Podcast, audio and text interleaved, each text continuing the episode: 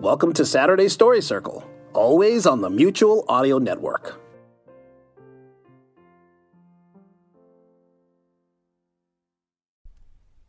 The following audio drama is rated G for general audience. Welcome to Story Circle Theater, where some of our favorite friends share some of their favorite stories. My name is Sharon Grunwald, and I'll be reading some of the classic tales as originally told by the Brothers Grimm. So, join us in the circle, relax, and enjoy the story. This is the story of Aschenputtel.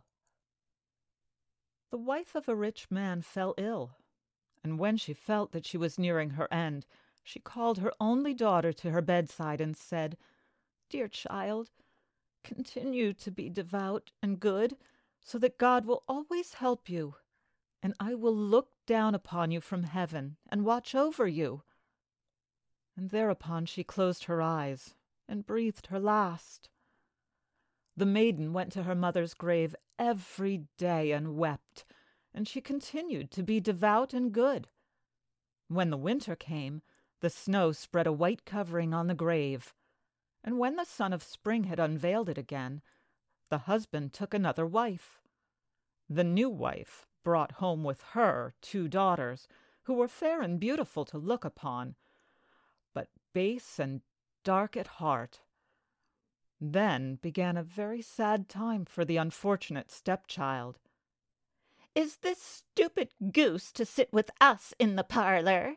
they said. Whoever wants to eat bread must earn it. Go and sit with the kitchen maid. And they took away her pretty clothes, and made her put on an old gray frock and gave her wooden clogs. Just look at the proud princess and how well she's dressed. they laughed as they led her to the kitchen. There the girl was obliged to do hard work from morning till night, to get up at daybreak, carry water, light the fire, cook and wash. But not content with that, the sisters inflicted on her every vexation they could think of. They made fun of her and tossed the peas and lentils among the ashes, so that she had to sit down and pick them out again. And in the evening, when she was worn out with work, she had no bed to go to, but had to lie on the hearth among the cinders.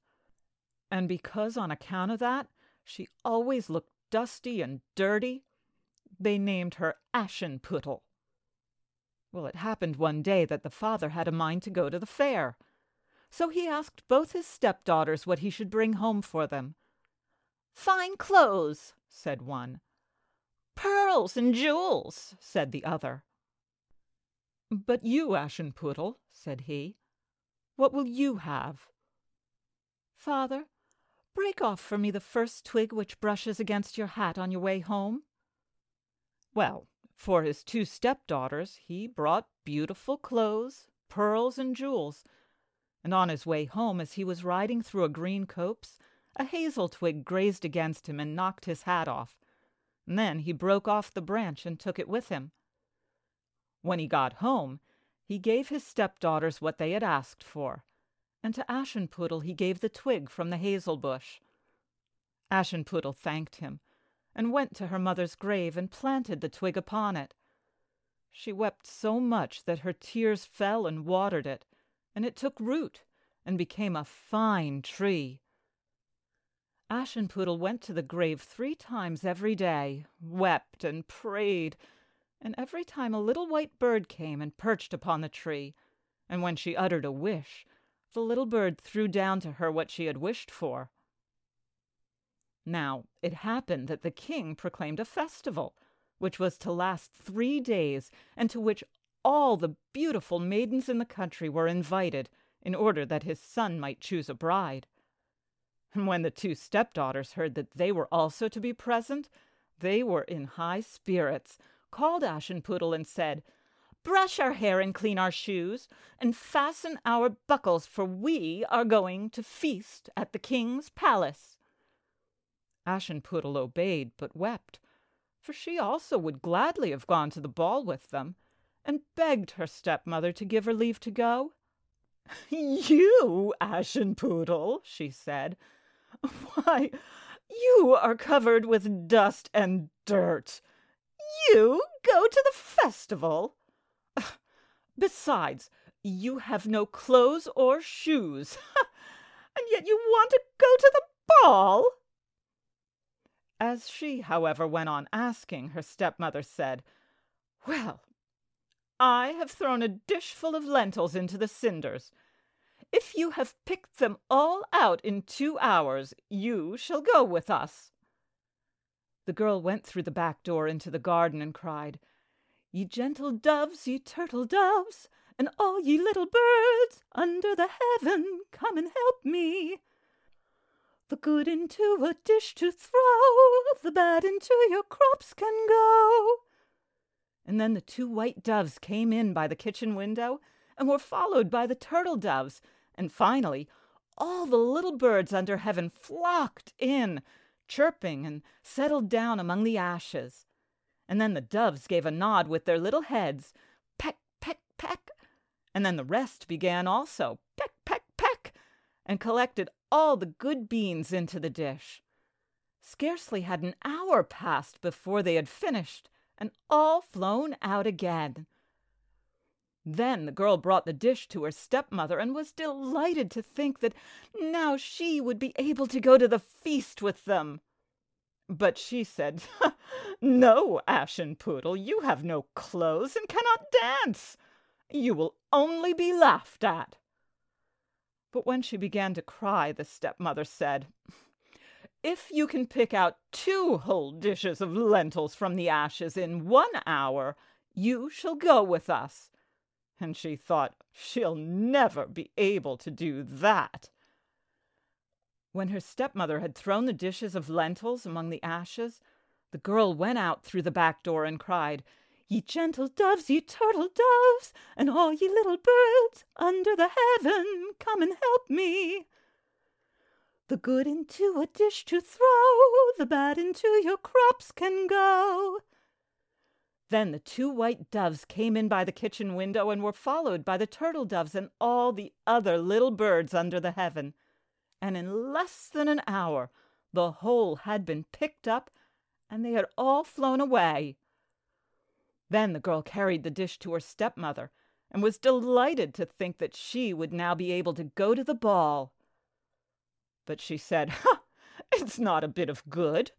You can't go with us, for you've got no clothes and you can't dance.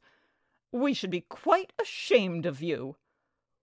And thereupon she turned her back upon her and hurried off with her two proud daughters.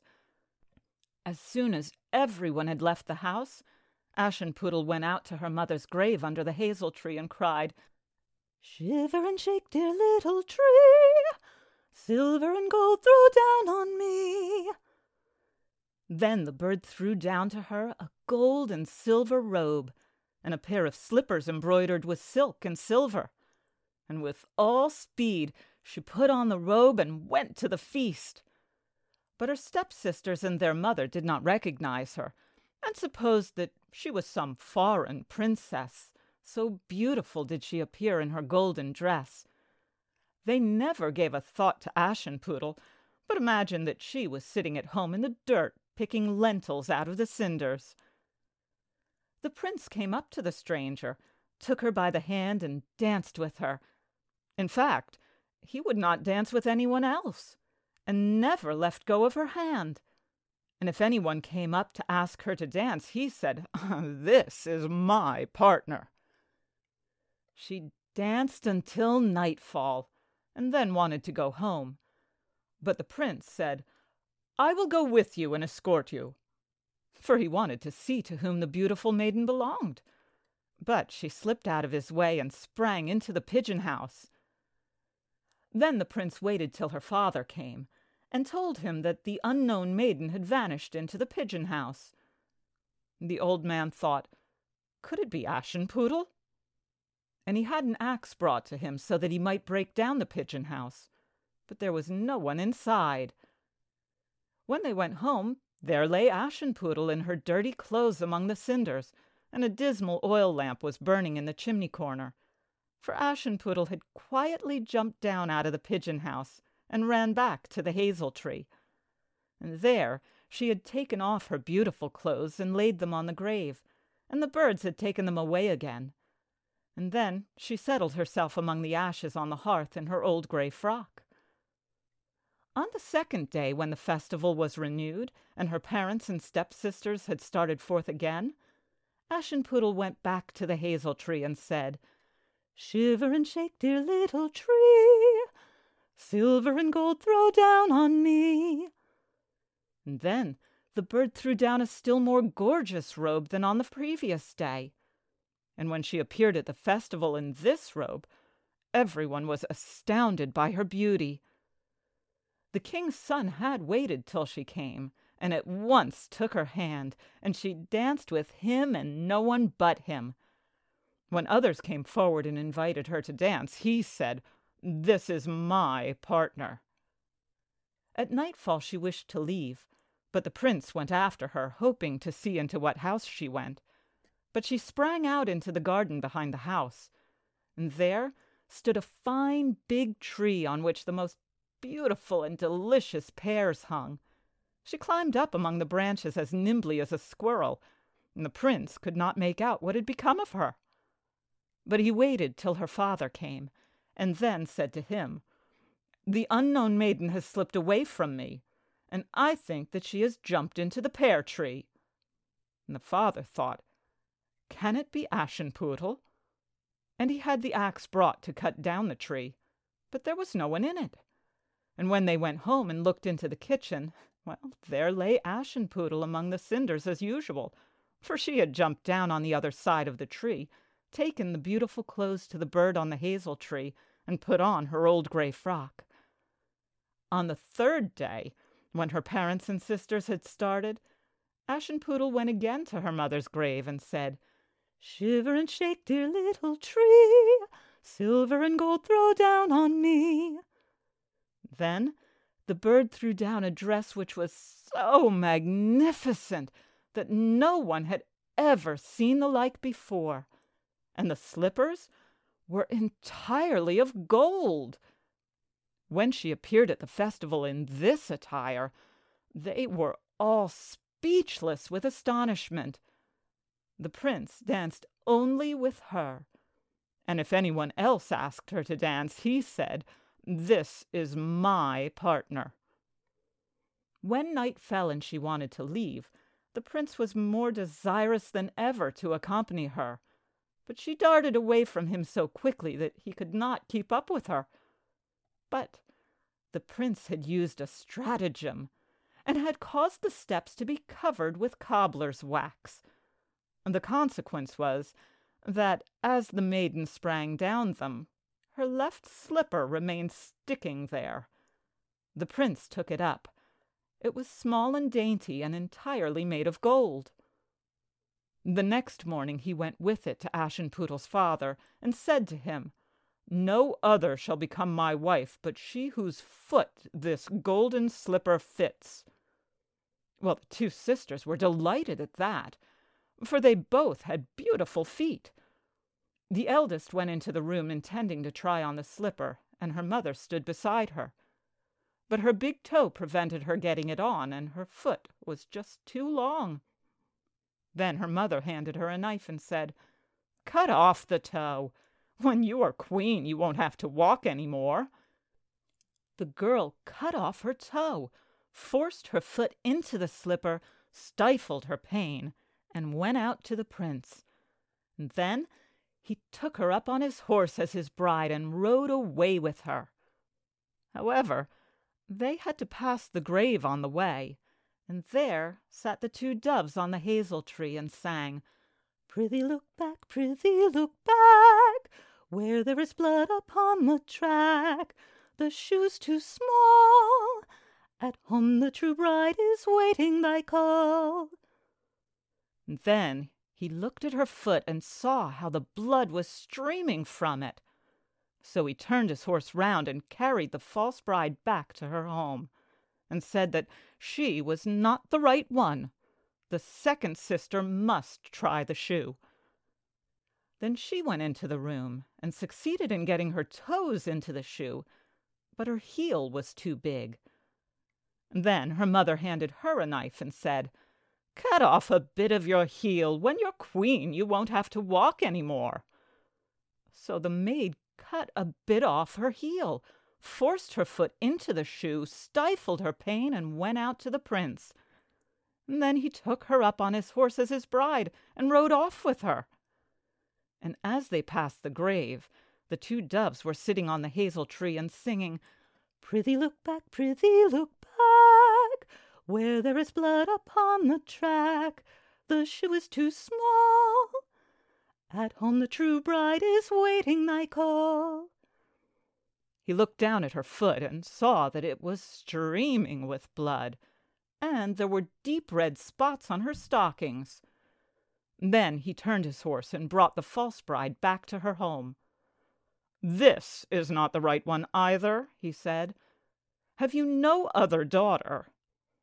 No, said the man, but there is only a daughter of my late wife's. A puny, stunted drudge, but she cannot possibly be the bride. The prince said that she must be sent for. But the mother answered, Oh, no! She is much too dirty. She mustn't be seen on any account. He was, however, absolutely determined to have his way, and they were obliged to summon Aschenputtel. When she had washed her hands and face, she went up and curtsied to the prince, who handed her the golden slipper. And then she sat down on a bench, pulled off her wooden clog, and put on the slipper, which fit perfectly. And when she stood up and the prince looked into her face, he recognized the beautiful maiden that he had danced with and cried, This is the true bride! The stepmother and the two sisters were dismayed and turned pale with rage. But he took Aschenputtel on his horse and rode off with her. And as they rode past the hazel tree, the two white doves cried, Prithee look back, prithee look back. No blood is there upon the track. The shoe's not too small. You carry the true bride home to your hall. And when they had said this, they both came flying down and settled on Aschenputtel's shoulders, one on the right and one on the left, and remained perched there. When the wedding was going to take place, the two false sisters came and wanted to curry favor with her and take part in her good fortune. As the bridal party was going to the church, the eldest was on the right side and the youngest on the left, and the doves picked out one of the eyes of each of them. Afterwards, when they were coming out of the church, the elder was on the left and the younger on the right, and the doves picked out the other eye of each of them. And so, for their wickedness and falseness, they were punished with blindness for the rest of their days. I hope you enjoyed today's story, read to you by me, Sharon Grunwald. If you'd like to know more about me, you can visit my website at sharongrunwaldva.webs.com. Be sure to join us next week, right here on Story Circle Theater. And don't forget, keep reading.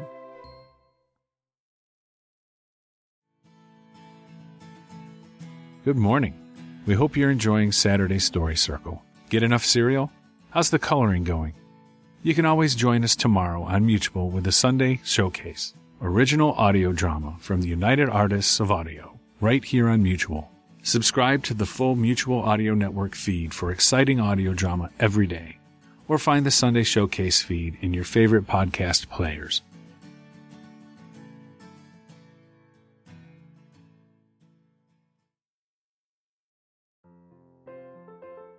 The Mutual Audio Network. Listening and imagining together.